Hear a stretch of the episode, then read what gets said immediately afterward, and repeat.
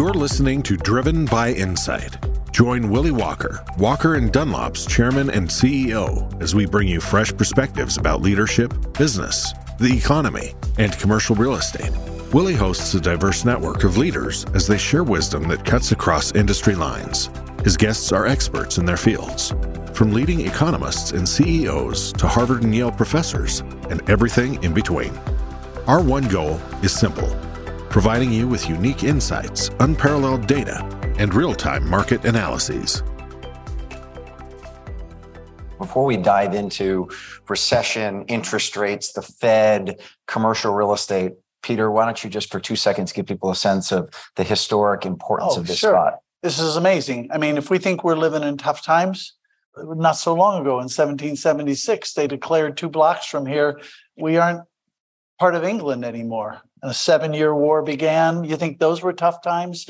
And there's a cemetery, there's a park across the street from us, Washington Square, that has 3,000 unknown dead buried under it from that era. So it's always a tough time. But two blocks from here, for those of you who don't know, is Independence Hall in all its glory. We're in Constitution Center.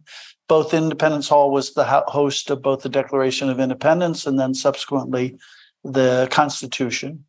For six of Washington's eight years, he was president about a, two blocks from here in Robert Morris's house, who was the financier of the dec- of the uh, Independence War. Congress was also here for six years, and I encourage you to come and see Congress Hall for two reasons. One, you go, oh my God, we used to fit the whole government in that building. That would be a nice step forward if we did that today. and the other is it's where the upper house comes from, because when you go there physically, you see that the House of Representatives was on the lower floor and the Senate was on the upper floor, and you get a great sense of how they viewed themselves differentially. So, welcome to Philadelphia. Nice to be here. So you start this quarterly Linneman letter, Peter, with the question of will we have a recession? And I read that and I said to myself, well, I don't know what world Peter or other people in the commercial real estate industry are living in, but it really feels like we've been in a recession, if not a depression, as it relates to commercial real estate Yeah. for the last two or three quarters since the Fed started raising rates. And I was asked by Barron's last week in an interview I did, they said, Are we headed towards a recession? I said, Quite honestly, we've already been in the midst of this storm for quite some time in commercial real estate. So, really, a recession or no recession doesn't have that much impact. With that said, what's your take on are we headed to a recession? Well, if you talk about it as the economy, go back during World War II, we were at war, but not everybody was in war. Not even everybody in the military was always in war, in combat, if you will. And and there's certainly sectors that are in combat, right? And and parts of commercial. The office sector has been in combat, real combat, for three years now, right? And it's maybe not getting worse, but it's also not getting a lot better in office. And then anybody who borrowed floating or borrowed short term, they're in a very difficult situation. And that's because the Fed has declared war on the economy. It's kind of crazy what they've done, but they've done it. Will the economy in abroad, though, be in recession? I don't think so. We still have like 68% of all the industries in the United States adding jobs. And it may not be our business that's adding jobs, but 68% of all the industries are adding jobs. And that's not like a funny number, it's a real kind of indicative number. We're adding lots of jobs still. We added over 200,000 jobs last month. Um, I said that we live in a bizarre world. You want a sense of how bizarre the world we live in is? If the job numbers last week had come out minus 500,000 jobs, that we lost 500,000 jobs last month, everybody in America would be really unhappy, upset, except nine people. The Fed would be thrilled. And if we came out last month and we said 500,000 jobs were added, everybody in America would be really happy, except nine people. That shows you how screwed up the economics are. Really does. It's a very simple, oversimplified situation. So you say in this in the letter that inflation is dead. Today we got a, a, a minor uptick month on month of 10 basis points of inflation. Uh, year on year, we're still up about 5%. Yeah. Talk for a moment, Peter, about looking at it on a year on year basis versus on a month to month basis Okay. and why they're why going back in the rearview mirror is an incorrect calculus. it's a difference between you know, all of you accelerated your car from zero to 50 miles an hour. So if I look back and I looked at the change in your speed, it's quite dramatic. But now you're going like 50, 51, 53, 50. That's what's going on. It's that simple. So a year ago, the world was still incredibly screwed up from COVID. And it's what I've called economic long COVID. Right? We know about the physical long COVID, we have economic long COVID the things that we did to our economies, not just the US, but throughout the US, around the world, they don't go away like that, right? You don't shut down businesses and not have some long lasting effects. You don't have people not allowed to travel or get elective surgery for months on end without some long lasting effects. We're living through those long lasting effects, whether it's inflation, whether it's the lag in jobs, all of those are happening. They're working their way through. So what happened was if you compare us to a year ago, yes, prices are up. But if you compare us to the six months ago, over the last six months, we're running about two, two and a quarter percent inflation on an annualized basis. That's the car is accelerated already, and now it's kind of bouncing between 50, 51, 52, 53 back down. That's where we're at. So today's number, last everybody can do this math. Okay, follow me. Last month, inflation prices on average were one tenth of 1% higher than the previous month. So if I said annualize that, well, you have to exponentiate because well, that's too complicated. I don't know how to do that. Multiply by 12. Just multiply by 12. That's a 1.2% annualized inflation rate. 1.2%. That's what they're worried about? And by the way, wage data came out, and the wage inflation always should be higher than the price inflation because of productivity growth, right? If if we had no wage, no price inflation, I'd still expect wages to go up about a percent and a half a year because of productivity growth, right? Well, when you net productivity growth out of the month over month numbers for the last several months, you're coming in at one and a half to two percent inflation. I have no idea what they're worried about at the Fed. None. So, do they raise in May? The impossibility is to predict people that you don't understand what they're doing. And I'm not trying to be evasive. I would like to. I thought you one, use the you use the example of when you got spanked that you'd get one or two for good measure. And I think they're in the good measure business. Uh, my, I didn't get spanked. My brother got spanked. I, I, was well behaved. So no, but you know what I mean. You know, kind of, and then that to grow on that kind of crazy stuff that people used to do. They're in the dishing out punishment to show they can dish out punishment to show that they're righteous. And you think they have to cut in August? They should have cut in uh, December. You're going to look back but, and say they should have cut. Regardless of how irrational they are, your prediction is that they cut in August. Yeah, something like that. They can't fly in the face of reality. Think about it.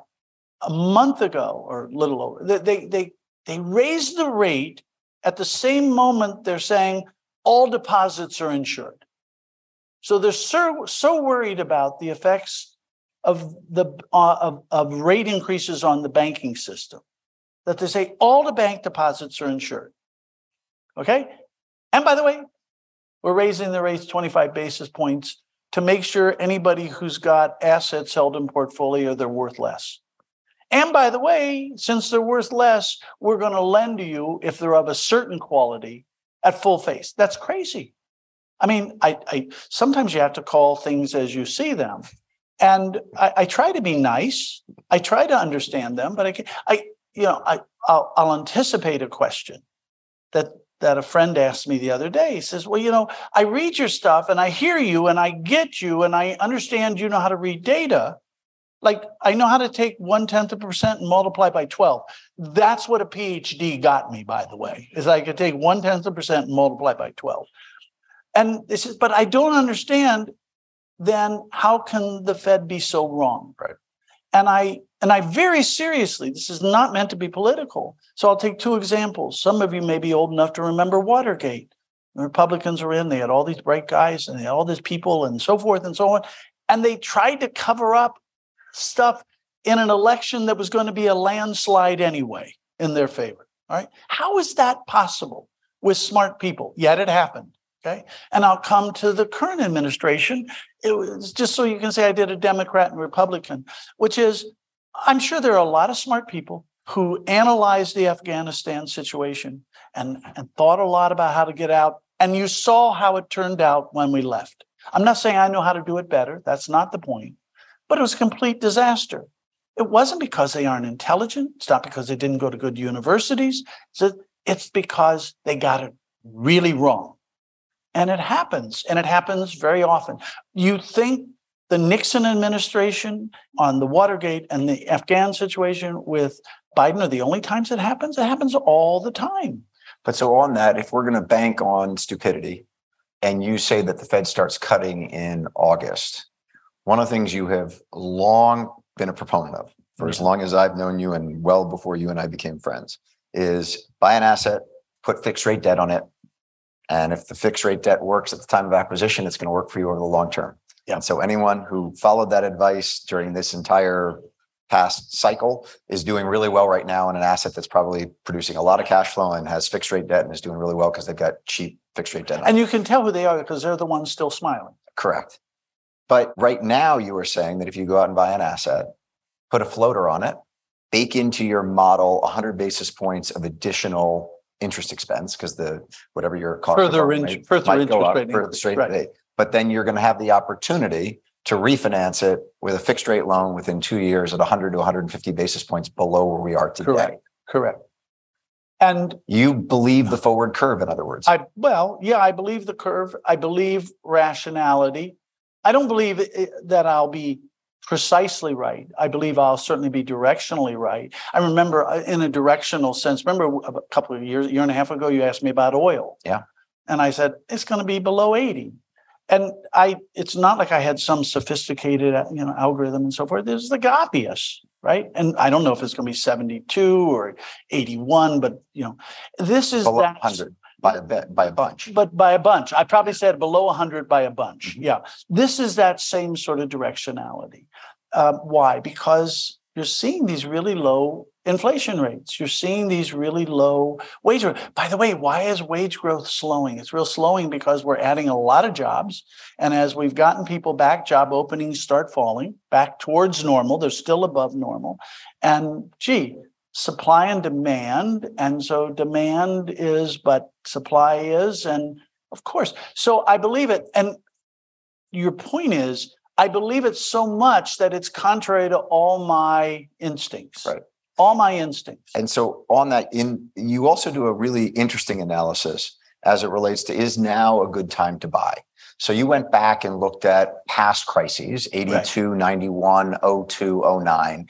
And so you put in the NAREIT and the NCREIF returns, which you've done for quite some time on three years, seven years, and 10 years. And what's really interesting about that is that you do it on a running average, which really shows you hold for the long term you get to 10 years, not only are you in very positive returns at any hold period, and never but you have never have a negative quarter. Correct. Whereas if you hold for a shorter period of time on a three year, not only are the returns lower, but you also have plenty of down quarters where if you happen to have sold during that quarter, you had a loss. And that was the deal, right? The deal is you get some bigger ups. Right. But some unpleasant downs. And, and, and so, it's the hold period, not the real estate, is sort of the message, right? It's the Eh, the point is you're pretty much good enough on the real estate side but you may not be really good enough on the hold side and more time you give yourself your real estate ability dominates the hold problem if you will but over in, in that analysis not looking at those low points generally speaking asset by asset office retail yeah. industrial multi multi is the best I think over a 10 year hold on average over that period of time, it was like a 9.8% return. That's my memory. And on the low Annualized, end of it, on yeah. the low end of it is office at like seven or seven two. So Not a huge disparity of returns, huge, but right. look, no 200 basis points. Notable. I'll take it. Yeah. But on the stressed one, the returns go through the roof. Yeah. So talk about that for a second. Well, it's it's pretty. It makes sense. It's pretty simple. Just so you know, the only reason I use NCREIF and NAREIT is because it's there, right? It's not data I created. I don't think it's perfectly correct, but it's kind of correct and it's consistent. And what it shows basically is if you have capital and courage when people don't have either, and you can hold, you're going to do well. It's that simple.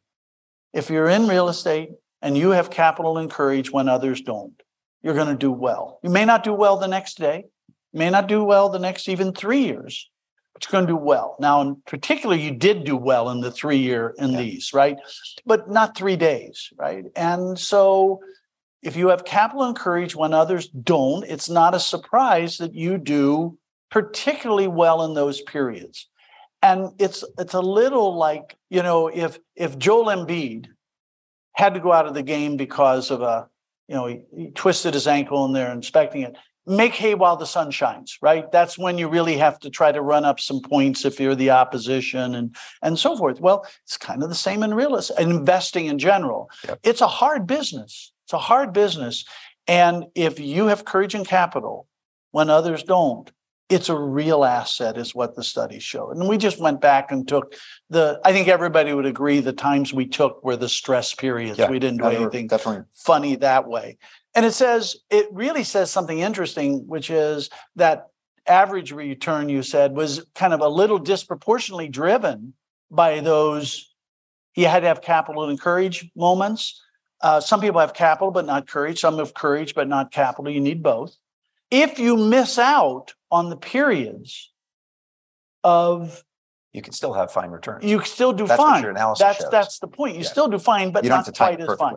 And I just think it's um yeah, I, I and it's and by the way, it's very it's like I, I, played football very badly in college, and the coaches used to tell me, you know, there'd be a 270 pound guy coming to uh, with a running start to hit me, and I would be a little smaller than this size. I was a little quicker than I am now, but and they say all you have to do is get down low.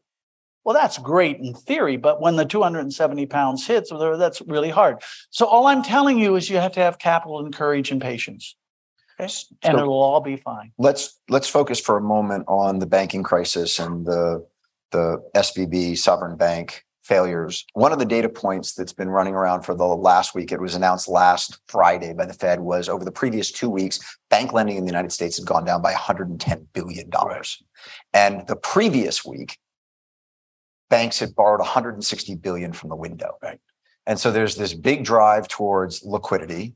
There is no new liquidity going out into the market. A, does that impact the Fed's actions in May? And then B, let's dive into for a moment what the impact on the commercial real estate industry yeah, is going to be. There are a couple of interesting things about what happened there.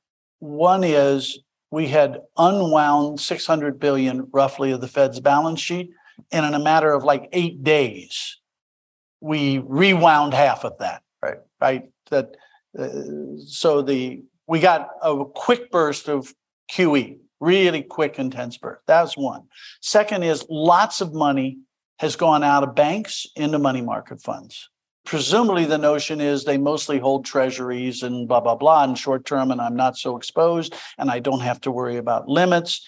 And presumably, if there ever was a run on a money market, somehow, if it was big enough, the Fed would be there to back it, even though they have no legal requirement. That's been a big change. Third is banks just froze. Right. Just froze. Now, the regionals were not where the big reserves were. You know, I always talked about the big reserves. The big reserves were always at the money center banks because that's that's when the Fed exercised QE. They were buying Ginnies, Fannies, Freddies, some other high quality paper at different times. They weren't buying what regional banks had, like a line of credit on a hot dog stand right? They weren't buying that stuff when they were doing QE. So, and that's what the regionals disproportionately held, right? Was or commercial real estate. They weren't so much buying the. So the the big reserves were and are still held at the big banks, big money center banks. The regionals are thinner. What is its implication on real estate? Well, one of the implications clearly is I have no idea what the bank regulators are doing. I have none, right? Think about because SVB. I can tell you one thing: they're going to regulate more, and that's where I was leading up to. If you look at SVB, the typical bank regulator problem, has been banks have loans to a real estate development that's halfway done. They have a loan to a hot dog stand. They have a loan to somebody who's got a fitness salon, et cetera, et cetera. Well, how the hell do you expect bank regulators to value those? And so when things go bad, they don't know how to value them and it's hard to value. Right. SVB had three to five year treasuries, three to five year treasuries. And by the way, they're, they're valued every minute. And here's a bank regulation network that's sitting in their offices and presumably took bond financing. You know, like one of the first things you learned in your economics course was interest rates up, fixed income down. These are transfer and and they didn't act. Give me a break. And so you go, oh my God. So what will happen is overreaction. Right. And that's going to be largely taken out of the skin of not three to five year treasuries, it's going to be taken out of the line of credit for a hot dog stand. It's going to be taken out of a construction loan, et cetera, because they're going to strike out at everything. And so it will get tougher for the hot dog stand owner and for commercial real estate and development. Now, what that'll mean for commercial real estate is it's going to be a tough next year or so for developers, independent of everything else because of that environment. It'll be a better period than expected if you own real estate, especially if you already have fixed rate debt on it, because that supply pipeline is going to get a little thinner than you thought it might be a year and two years from now. Yeah, it, it has that implication. They're going to take it out on the wrong people, though. I mean, this is that's one of the that's nature, right? The nature is you you used to get punished as a class because one kid did, did something, but I, I, don't want to crucify that kid, so I have to punish everybody to show them. That's what's going to happen. So a, a couple things on that, and then I want to I want to go to office and liquidity for office. But there's 4.4 trillion dollars of commercial real estate loans outstanding across all lending sources, CMBS, life insurance companies, banks. About half of that is non-multi, so office retail. So you've got about 2.1, 2.2 trillion of commercial. The rest is multi to get to your 4.4. Banks hold about 40% of total outstandings on commercial. And so one of the things that we've been looking at at Walker and Dunlop is the following. If you've got a $4.4 trillion total outstandings and banks hold 40% of it, to Peter's point, if banks pull back, let's just say for kick's sake, five to 10%. Yeah, yeah. which big. I think is way too conservative given what you right. just said as it relates to right. regulation. Okay. But if banks pull back from holding 40% and they go back to 35 or 30% right. of it, you're you're talking about 400 to, you know, 200 to 400 billion dollars of lending that has to be has to come from other capital right. sources. And so whether that's private capital, whether the CMBS markets come back, what have you, this is a serious shift in the marketplace. Yeah. And it could be one of those moments you look back on, at least for several years, that changed the template of lending. And remember, one of the things I've said, and research showed, my research shows, is that real estate values are about capital flows. Right. Right. Capital flows, capital flows. And by the way, this episode in the last six, eight months has proven that is that if you reduce the capital flows as much as the capital flows have been reduced, and we've seen it in other times, we saw it in other times without interest rates going up, by the way. We saw it in other times when the interest rates went down, the same reduction of capital flows, and we saw it in real estate pricing. We're seeing it again that when capital doesn't flow, real estate pricing su- suffers. And it'll probably suffer a little more because of, I just think you're going to get this banking. I don't think they'll go as far as Elizabeth Warren would want, but it's just a human reaction they're going to have to and so you're going to have less capital flowing and let's but take that's your why number. i think that's why i would actually your point about cap rates actually going down because you think in the back half of this year bank capital starts to flow back to commercial real estate and from what we're seeing right now that ain't going to happen yeah which and means that cap rates close, continue to expand. View, that's a close call. Prior to svb i thought it was a pretty easy call. Now 100% i think now when i say the end of the year when i was saying like the third late third and fourth quarter i thought that was a reasonably easy call. With svb and the reactions associated with it regulatory wise whether they're good or bad reactions i think that's a close call whether we see a reversal by the end of the year we still have a lot of money out there but the money will be a little more careful, a little more expensive. And the ones that are going to get hit are less so who JP lends to. Right, which are big companies, big projects, big this, big that. Certainly less so those that Fin- Fannie and Freddie lend to, right? And the ones that the in- big insurance companies lend to. It's going to be more America. Yeah. And not just America real estate, America, the hot dog person with a line of credit, you know, I, I include in that. That's who's going to feel the pain, even though they weren't the ones that created the problem. I think this capital flow issue is a, is a huge one and where that capital comes from and who raises the private capital to meet the need. The one other data point, 4.4 trillion of commercial real estate outstanding, 40% of that sitting on bank balance sheets. There's another half a trillion that's in land loans and development loans on top of that. So that one is one where if you're sitting there and you go to try and get a new loan to go build something and there's a banker sitting there saying, I need liquidity because the regulator is breathing down my throat and down my neck and wants me to have liquidity on my balance sheet. Am I going to extend a three-year construction loan? Right now, I think the answer to that is no. And it, the only, and by the way, take the office, you could add office to that, which is I've got an office building that's 60% occupied and my loan comes due and I'm not going to put money into it. It's, it's one thing if I'm 95% occupied and I have a 30% loan, but if I'm 75 or I thought I was 75% and my loan is due, I'm not going to put the good news money in. Um, and and so I look at the bank and say it's yours, and they're going to look back at me and say, I don't think so. And Well, that's that's the other thing. So here in Philadelphia, 1500 Market Street was went into special servicing a year ago in August. And we everyone saw that, happen. We sold that. People You sold that years ago? no, that was Equity Commonwealth that sold that, and people thought Sam was Zell was a little nuts getting rid of all these great assets. And Well, it it went to special in August, and then the next one was uh, the Wells Fargo Center in Denver, which went to special, and then there was the Brookfield defaults on two office towers in LA, and now all of a sudden the Wall Street Journal seems to be covering every single office building Right. default, front page news that the end is coming for office. You put some really interesting data in the letter as it relates to Kastle Systems on back to office, and Right. you have said once we get to sixty percent office occupancy, we're going to get to a tipping point. Right. If you're not in the office, you're going to miss that promotion, you miss that job the data that you put forth. And I think the interesting clarifier this quarter that I read and it kind of took my breath away was that you're very clear this quarter in saying pre COVID, this number was 100%. In other words, these are Yeah. key fob swipes at 100%. Right. That dropped to 14% Right. in April of 2020.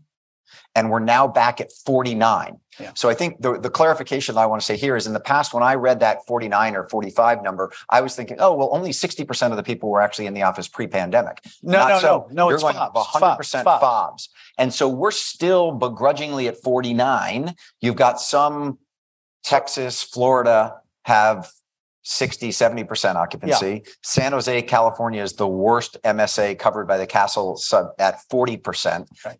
Do you So let me still have conviction that people Yeah, I back? do, and I'm, I'll give you.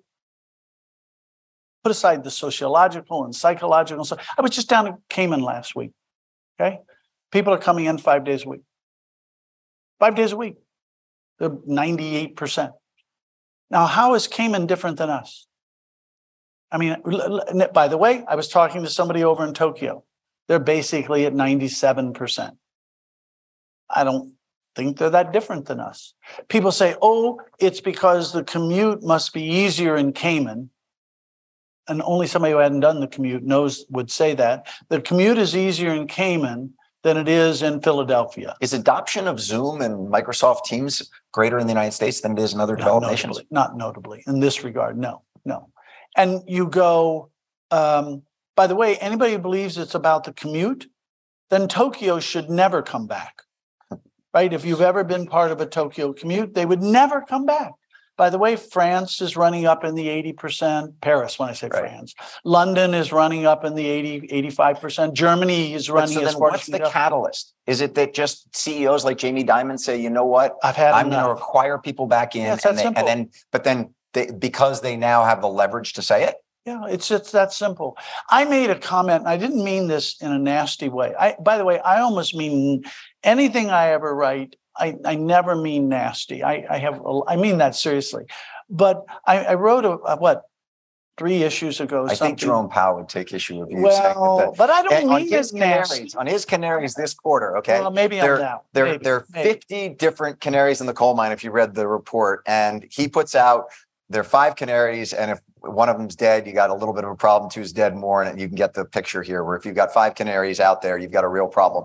This quarter, the, of the 45, which says overbuilding in commercial real estate, PE, stupid deals, et cetera, et cetera, things that Peter's tracked as far as precursors to trouble.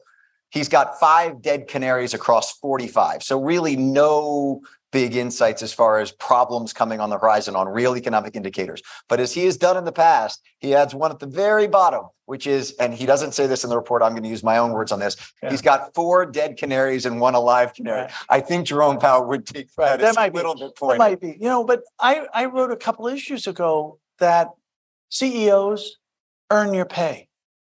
There's a reason you're getting paid the big money, right? Earn your pay. And by the way, the real estate industry has actually been quite good about this.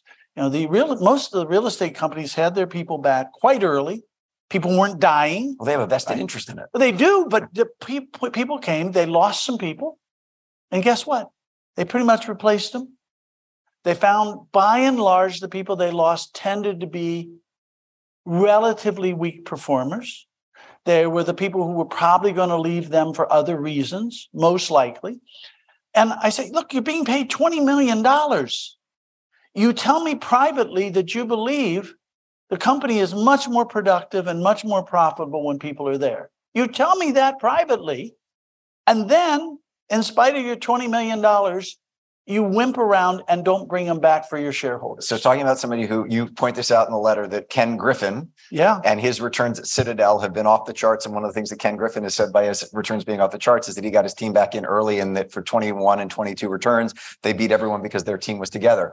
I would put one little note on that. Many of you may have seen it. Ken Griffin made a $300 million donation to Harvard University yesterday, and they just renamed the College of Arts and Sciences the Ken Griffin College of Arts and Sciences at Harvard. So I guess he's not only putting his, you know, his his his his uh his actions behind his words, but he's also made enough money to be able to write a gift to Harvard. I mean, there, I, I think he's probably accurate. I'm not saying he would have had a bad year. And I don't think he was intimating he would have had a bad year, but he wouldn't have had that year, was what he was saying. And and I really mean it when I say earn your pay. You expect the people who are delivering packages for you to earn their pay. Well, I then then CEO earn your pay and get people back. And the only way you shouldn't say come back is if you really believe it's less productive and profitable, less profitable. And that is not what I've heard from most executives I've spoken to in private, in private, right? And th- you can come up with a couple of exceptions. Yeah. I'm not saying all of them. So I think people have to do that. Office has got in this country the problem that people are slow to come back. I think our executives are less what imperial that certainly than a Japanese executive or something in that regard. So they're less want. They want to be touchy feely and I want to be nice and so forth. I don't think Japanese executives spend a lot of time worrying about that. I don't think Mexican executives spend. A, I'm not saying they're callous, but we're much more enlightened. If I if there was an accentuation in that, it was intended. But the problem office has, if you think about it, is the economy has added jobs net versus pre-COVID. And in a period when the economy has net added jobs, office has fallen apart. Right. Right. It's not that office had trouble when we were in early COVID and nobody was there. That's what do you expect, right? Right. The the disturbing part is even as we've net added jobs, it's still weak. I I just don't think we're that different than most people. But that's a really that's a good segue to this next one because I think it's 36 of the 49 markets that you cover have replaced all the jobs they lost in COVID. Yeah. The strongest are Austin, Dallas, and Salt Lake City.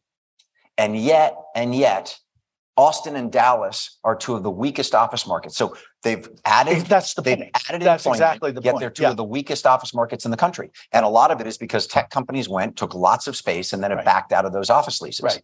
And that, that's that's to the point. The disturbing thing is or the concerning thing is, in spite of job growth and these strong markets, especially, it's disturbing to see a lot of job growth and not a lot of office demand growth. That's the that's the disturbing because then you say, well, what happens when the decline comes? You, you, you suspect it'll still occur. Yeah, office has got a challenge, and on the capital side, there's not a lot of courage that I've seen. And there's 80 billion of office debt that needs to be refinanced in 2023. So you haven't got a lot of conviction or courage. The people who believe in office, like Owen Thomas, right? I, I think Owen really believes so. Well, he not only believes, but he's also got A class buildings where people actually right. want to be. So his right. REIT has he's got beat up less than others. Just if you don't know, and and Owen, I put aside selling his book. I think Owen really believes, oh, right? Sure. Right. And I think he has good reason. But so believe. do the people at SL Green and so do the All people it, at, right? at, at, Vornado. But they've got a little bit trickier situation because they got B's and C's and not A's. But the but the problem is they've already got a lot of exposure to office. So they're unlikely to double down. They got a lot of exposure. And the people who don't have exposure to office are all right now going, thank God. Thank right. God. And so it's not like you've got this obvious source of money looking to come in and capitalize. Now it'll come eventually. It'll come. The question is at what price. But so far you don't have any control. It's a little like uh, what 90, 91. You know, there were papers being written. We'd need no new office buildings for 20 years. That turned out to be back. wrong. But nonetheless, it's in a difficult place in this country. It's, but I got to tell you, I was knocked out down in Cayman. Now, granted, it's a small little market, but you go, their absorption unchanged unchanged. People are showing up. No, no, no, no effect at all. So let's go to the U.S. consumer for a moment, and then mm-hmm. go to housing after that, because I think that's that leads nicely into it. So we've got you know what 36 of 49 MSAs back with all the jobs they lost during the pandemic and then you've also got household uh, net worth where it is down year on year by about 9.2% and yet it's up 9.2% from pre-COVID, pre-COVID levels. which so, that's real. That's real. That's, that's real. So you know it's 3% a year. Not not stunning but not so bad to have a 3% real a year. And the, the thing that I look at every quarter is your household debt service ratio. Yeah. So talk for a moment about that because I think right now with rising interest rates, everyone's sitting there going, is the consumer going to tip as it relates to mortgage cost, credit card yeah. debt, et cetera, et cetera? So what people, and I think the Fed hasn't figured out, but I don't think people have figured out the consumer. Okay, you want to do real simple? I'll give you real simple math. You can do this more complicated. Two thirds of Americans own their home. Okay, everybody got that? That that's basically right. And of those, about two thirds have a mortgage. Okay, that and the others have no mortgage. Two thirds have a mortgage. I'm just making this very simple. That means that around 42% of all Americans have a mortgage, and they had a mortgage, by the way, by the middle of 2002. Fair enough? Okay, so like 42% of the American population had a mortgage by the middle of 2002. Everybody in America refinanced when rates were low. That means 42% of American households have mortgages that are locked in for 30 years at around 2%. And it could be a little higher than two. It depends when they actually struck their mortgage versus a norm that you would have expected of about 4.5%. That means 42% of Americans have four to five thousand dollars more spending power than is their historical norm. And to put that in context, that's on a two hundred thousand dollar mortgage. That's the average. Literally, that's the average mortgage in the country. Obviously, it's higher for some people, lower for others. Four to five thousand dollars for 42% of American households. And median income for households is like 68,000. That's real money. So I looked up and I what a 2-week vacation for a family of 4, that's it. And I just only looked that up as an indication of purchasing power. That's all I did it as. And not only can they do that for 1 year, they can do that for 30 years. They can get an extra two week vacation for 30 years. That's in the economy. That's long COVID. That's an after effect, right? And by the way, it has another side to it, which Willie has pointed out, which is okay, that's the good news coming through the economy. That's a huge good news coming through the economy. The flip is, I'm not selling you my home.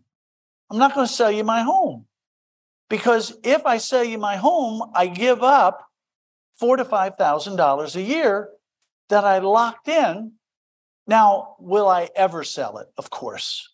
I'm not going to sit, you know, I have one child now and I I get I'm going to get two promotions and two more kids. Okay, I'm going to get a bigger home, but I'm going to get it a year or two later. Yeah.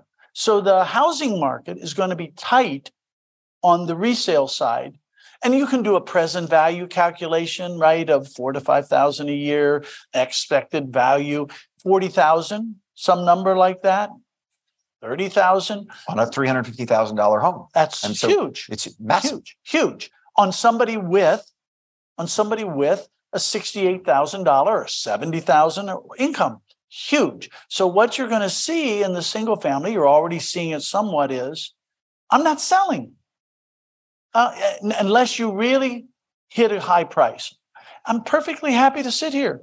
So I want to I want to segue that into housing and undersupply on single family. But before we do that, I want to finish up on the consumer. So the consumer uh, income to debt burden has dropped to almost a 40 year low right now. Right. So and that's one And of that's the major points. That's, one of the the, major that's points in the big right. part of the point, right? So there's also you you you take a good focus on student debt, Hmm. and um, one thing you point out is that the student debt forgiveness that came in place during the pandemic expires on June 30th, Right. 2023. So just as a point, all the people who had student debt that the federal government said you've got a, a vacation, you don't have to pay it, and you're not in default, and you're not going to have accrued interest on it. Just take some time off during the pandemic, and then we'll start back up. It starts June 30th Mhm. that could have a big impact, as Peter points out in the letter, on that younger demographic going back and getting a new job. That Right. some of those people who might be on the sidelines might get back into the game now that that is back uh, as a burden for Right. them. But there's one other point I wanted to make on this, which you point out, which is that since 1999, when the federal government really stepped into the student loan program, this, the federal government has lost 170 billion dollars on student loans. And by the way, we And- know it's higher than that because that was like six months ago, Okay, right? So So, yeah, 170 billion. In context, I looked at this last night and I had to do this. The federal government spent 191 billion dollars bailing out Fannie and Freddie. Yeah. Subsequently have gotten back all 191 billion and have made an another 100 billion dollars. So Fannie and Freddie have returned 100 billion dollars of excess capital to the federal government since getting bailed out for 191 billion. Right. The new student loan forgiveness plan proposed by the Biden administration, which you point out is being challenged in the courts right now, could cost us another half a trillion dollars. Right. So there's this big, there's there's both the federal debt on it, but then there's also the fact that the forgiveness program, if you will, not the forgiveness program, but the moratorium of having to pay your student loans expires at the end of June. Do you think that has a big impact on the could have. I don't think it'll have a big, but it will have an impact. The irony is that when the new student loan loan program was introduced, Congressional Budget Office uh, did a study, and it was going to be a great cash flow to the U.S. government every year. Not so much. right? So not so much, Yeah. not so much. So so much for studies. I mean, I'm wrong sometimes too. Um, I hate to say that while my wife is here, but you know, I think she she sometimes thinks that. I try to convince her otherwise. But you know, you talk about a miss, Yeah, right? A, big, miss. It will have an impact. The reason I don't think it will have a staggering impact is in the big scheme of things, it's small money. Right. It's- in 18.7 of net net debt, uh, federal deficit. Yeah, yeah. That federal debt. So it- on that, let's just go to that for two seconds. You put in you, one of the things you talked about there was previously was the Fed and the fact that the Fed had shrunk their balance sheet by six hundred billion dollars, and now all of a sudden turned around and over one weekend took back three hundred billion of that. Right. But you also point out in the letter that a lot of this is, if you will, intergovernmental payments. Right. And so while the the federal debt is now at forty trillion dollars, you go through and talk about, Right. if you will, intercompany loans where we're borrowing from one and paying the Fed back. So it's just cycling the. Yeah, and so you get it- to an actual net debt number of I think eighteen point seven trillion. Well, it's you get if you the federal government has one branch of the government the treasury that owns owes money to other branches of the government. But if they sent payments on that debt from one branch to the other, it's still inside the federal government, right? That's pretty simple, no different than your intercompany debt. And and so if you first you have to net that out, right? Because if they paid it off, they'd have to, you know, it's a net wash. Then you say the Fed. Now, technically, the Fed is an independent branch of the federal government. However, all the money they make or lose is flows to the US government. So that's a branch of the US government. It's a technicality uh, that it's not. Okay, so you net that out. You then say, well, then we have debt we owe ourselves as US citizens and debt we owe to foreigners. That's around the 16, 17 trillion dollar net debt that is owed by the US government to US citizens or foreign citizens. And of that, I think it's seven or eight trillion, I can't remember which, is owed to foreigners. Right. Okay. And the rest we owe to ourselves. And one of the reasons Japan has coped so well with their debt situation is they all owe it to themselves. So if tomorrow Japan paid off, if I taxed everybody in Japan to pay off all the Japanese debt, They're paying themselves. they're paying themselves. Now, not necessarily the same individual. Right. Right. But the money wouldn't be gone. It would just be a bit redistributed. That so the now if we pay off foreigners, that's gone. Right. And that's what I would call the unambiguous debt. The funny thing about the unambiguous debt, that that which we owe the foreigners, it hasn't risen much during all this. And so on that, A, and I know you're a, an economist and not a political scientist, but do you think we have an issue as far as the debt ceiling? Just real quick. I don't think we want to spend a lot of time on that. No, uh, you think we get through it? Of course. I mean, Okay, the debt and then- ceiling is And then, and then do you think that this, as we have Bitcoin trading at thirty thousand dollars a coin, Yeah. okay, which defies all logic in my world, do you think that this move by the by the Russia, what was the term that they used for them? Not BRICS? the BRICS, the BRICS. Yeah. Do you think them moving to try and have their own currency is a real threat to the? you have to have an alternative. I mean, how many of you are thrilled to hold the Russian ruble? No, but if they created a common currency, Okay, but part of the common currency is going to be Russian rubles. How many of you Okay, are thrilled we with don't need to go into that much. China. That's Peter's It's point a- on that. Don't worry, you about gotta it's not an an issue. alternative, right? Okay. So on housing, we're undersupplied by 3 million single family homes. On the multi side, as far as the deliveries, we're actually getting quite close to being at at at at mark, if you will. You spent a bunch of time talking about housing affordability and rents. And I think two of the data points that you put in there is both the HUD 40% number as well as the Wells Fargo Home Affordability Index. The thing that shocked me on the Home Affordability Index is that the Home Affordability Index, Wells Fargo's Home Affordability Index, only 38% of median income people in the United States, median income people can afford a new or existing home.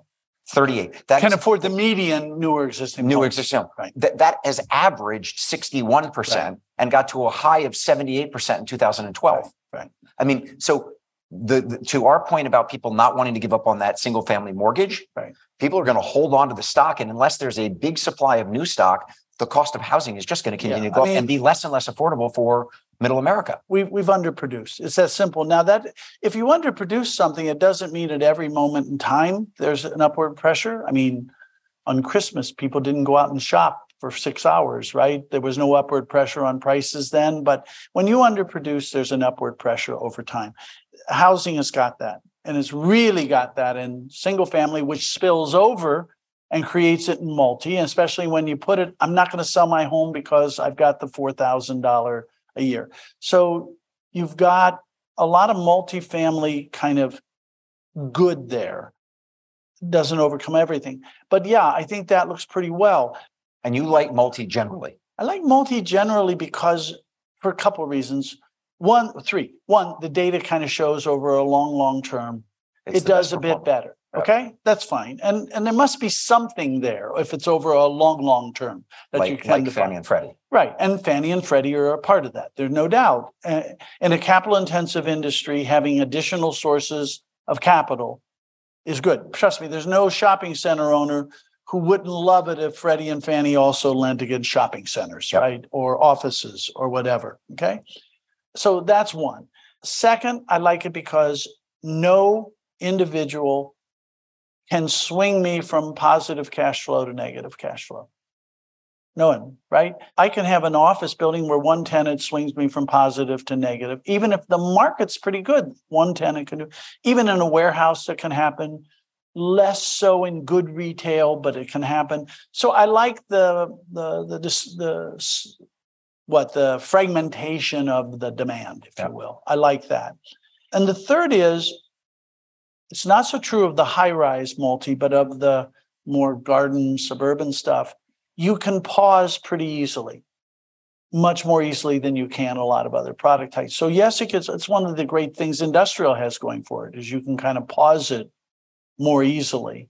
And so supply and demand don't get quite as out of balance. And then, but you know, having Freddie and Fannie there you don't think the guys in office would love to have Freddie Fannie there right now? So, as far as markets you like in your research because of occupancy rates, you actually you think that vacancy rates in multi go down in Cincinnati, Cleveland, and Dallas, which Dallas makes sense. I didn't get Cincy and Cleveland, but we'll, we'll, we'll pause on that for a second. And you really don't like Jacksonville and Denver.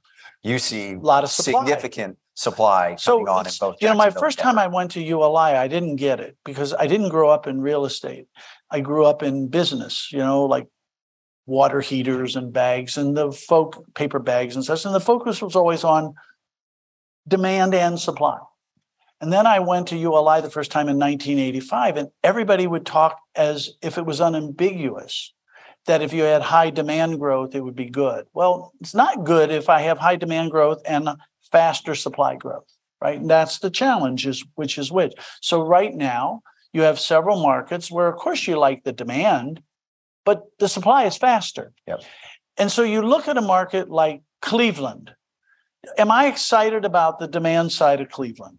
or Cincinnati. I mean, you can get excited about a micro market, right? But in general, am I? If LeBron's son goes to play at Ohio State, you might get excited. You, Columbus, Columbus, will do great. You might get right? excited about Columbus. But am I, you know, am I as excited about the demand side of Cincinnati or a Cleveland as I am about the demand side of a Denver? Of right. course not. Right.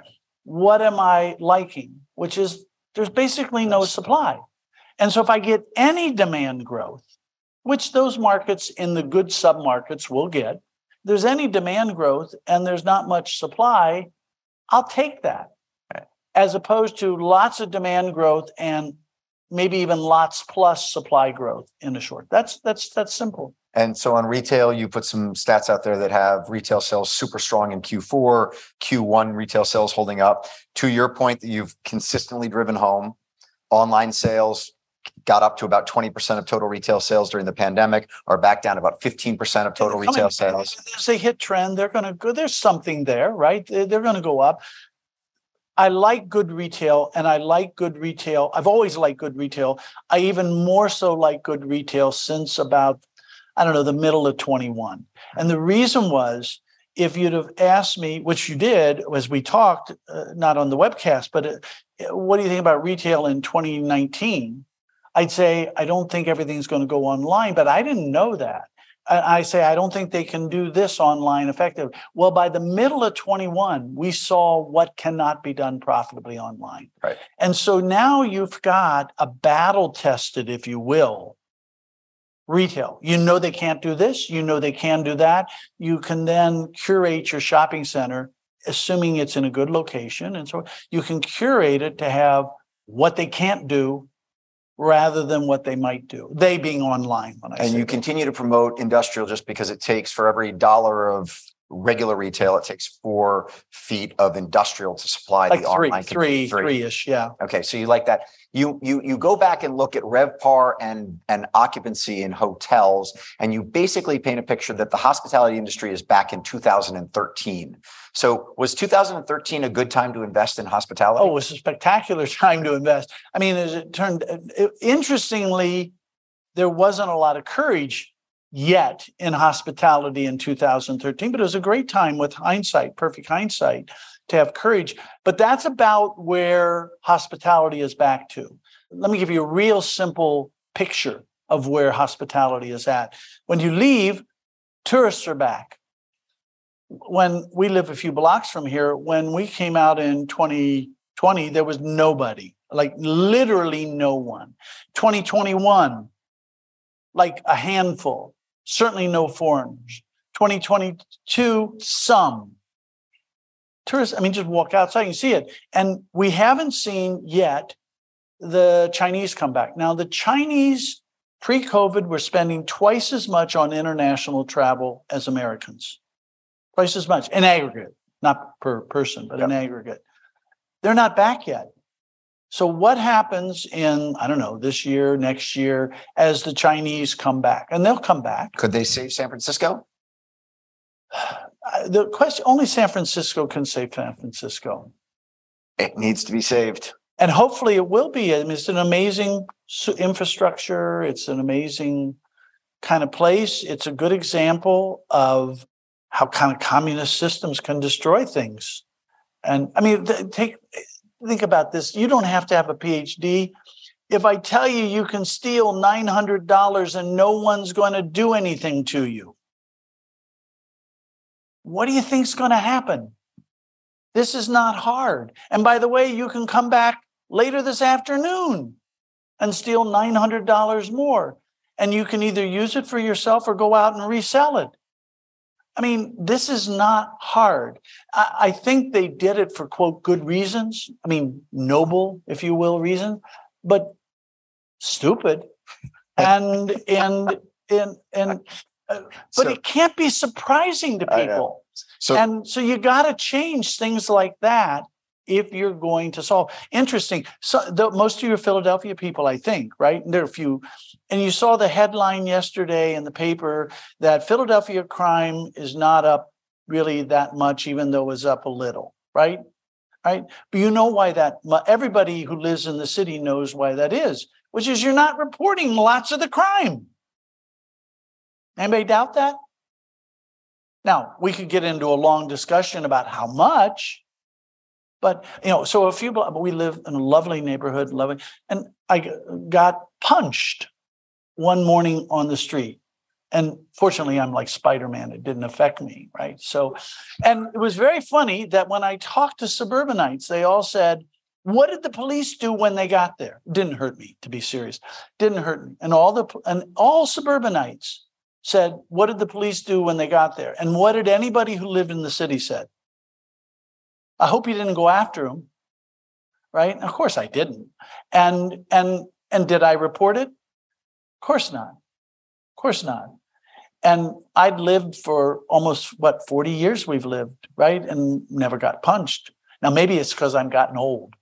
But but no, and I there's that kind of problem. And yeah. these cities have to save themselves. And and Chicago just made a move to not saving itself, and hopefully hope, Denver. I and hopefully hope this Denver guy moves, does great. I hope he I does great. But look, but Whole Foods just closed another store in Chicago. Right. The Democrats are going there for the convention, et cetera, et cetera. So hopefully that helps and gives them a shot in the arm. Final thing before we close, because we're right at time, and then we're going to go to Q and A here in the room as when we close off of the webcast. But on a positive note, I think there's been a lot of talk about the BREIT and the fact that BREIT had significant redemption requests in Q4 into Q1. One point if the BREIT had been a bank, it wouldn't exist today. Correct. Because it had the exact same redemptions Correct. that SVB did. Okay. Correct. It had 40 plus billion dollars of redemptions, but because it has gates, it still exists today. Correct. Okay. But then Blackstone turns around and it's only Blackstone can do, and everyone in the room knows they just closed on a $30 billion global real estate Correct. fund. Your note is that there are $375 billion of dry powder in global private equity funds looking at commercial real estate. Got to find a home. The data I, data I saw this morning on that Blackstone 30 billion is Blackstone alone with that fund has raised $370 billion of commercial real estate private equity over its entire that's yep. this is fund 10 yeah this is the largest of all of them but they've raised 370 billion dollars just blackstone one, yeah. But the point is there's a lot of dry powder out there is there huge not? Huge dry powder. Uh, maybe i'm over we're all overly affected by our personal experience. I, coincidentally i was chairman of rockefeller center in like 94 95 and I was trying to sell Rockefeller Center, 6.2 million square feet, Radio City, the Christmas tree, the whole deal. GE was a third of the credit, you know, and that's when GE was a great credit. And I couldn't find anybody who had money. I went around the world literally trying to find people who had money. And Blackstone had like a $300 million fund. Goldman had a $600 million fund. Apollo had a $500 million fund. Zell had, I think, 800. That's it. Yeah. And that was it. Today, that's chump. Ch- there were no sovereigns really doing anything back then. That was a foreign. There were rich guys, but there were, you know, today, if I told you somebody has a $300 million fund, you'd say, they're doing okay, but you're not impressed. That was it, like five of them. And so I got to know a lot of friends simply because I had to knock on their doors to see if they might be interested in doing it. N- not funds, but, but people. There's a lot of money out there that's going to have to find a home, going to find a home. And it will ultimately attract debt to it. Ultimately. Let's hope. I'm going to close out the webcast on that and then open up for questions here at the uh, Constitution Center. But Peter, thank you very much. It was a great discussion. My pleasure. Always a pleasure to be with you.